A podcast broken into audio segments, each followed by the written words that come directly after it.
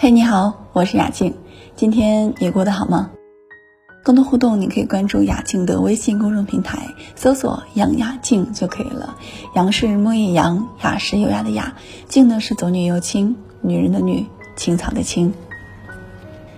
年轻的时候，一直觉得远嫁的人特别勇敢，尤其是嫁到国外的，为了爱情真的豁出去了。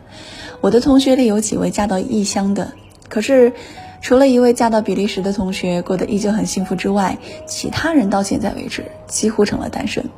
一次同学聚会聊起了远嫁这个话题，一位曾经做过五年韩国媳妇的同学借着酒劲各种吐槽这鸡肋的婚姻，告诫我们：远嫁可得想好了，爱情很丰满，现实很感伤啊！远嫁你能够克服语言障碍吗？咱姑且不问嫁到异国，就算嫁到外省，虽然普通话是官方语言，可是呢，很多人其实会讲方言。女人嫁给一个男人，却不可能只跟他一个人交流。所以，姑娘们背井离乡来到一个陌生的地方聚会的时候，发现想融入一个家庭，可是怎么都听不懂啊。最后发现一大家子的聚会，每个人都交谈的不亦乐乎，只有他一个人游离在外。哦，他们在讲些什么？听不懂，可是又想懂，可是呢，听得又是一知半解，也不可能每句话都翻译给他听。加上其实双方生活上都会有一些矛盾，互相有时候会听不懂，所以加上一些鸡肋的误会，就加剧了矛盾。孤立无援，可以想象这个画面：一股嗖嗖的冷风刮过，卷起了地上的一片枯叶，啪的一下拍在了脑门上。远嫁要做好沟通的准备。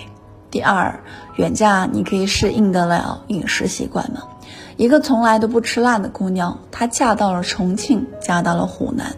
是的，你当然可以选择吃清淡的东西，可是你总不能一辈子都跟着吃清淡的东西。第三，远嫁风俗文化的差别，你能够接受吗？前些年有一部电影叫做《刮痧》，引起了国内电影爱好者的广泛讨伐。因为这部片子把中西文化的冲撞刻画的淋漓尽致。中国人的中医用的是刮痧疗法，在国内呢是一门疗效特别好的医术。可是到了美国，见到一条条的红印，便认定是给孩子刮痧的这家人在虐待儿童，牢狱之灾，剥夺抚育权等等。主人公不得不为文化上的巨大差异不断的买单。电影的拍摄向来比较极端，因为它需要制造一些剧情上的冲突。我们不得不承认，迥异的文化差异的确是会让人误会的。第四，远嫁，远离了父母，你真的舍得吗？古人云：“父母在，不远游。”年轻的时候不觉得，总觉得时间还长，有的是时间跟父母享天伦之乐。可一到了中年，才知道，哦，原来余生并没有那么长。父母年龄大了，身体不好，腿脚也不便。如果身边没有子女照顾，万一遇到紧急情况，可怎么办？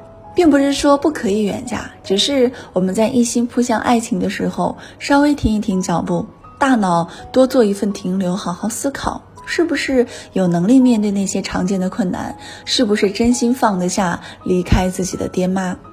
平衡好各个关系，处理好各个矛盾，这场远嫁才会变得更有意义。祝你幸福。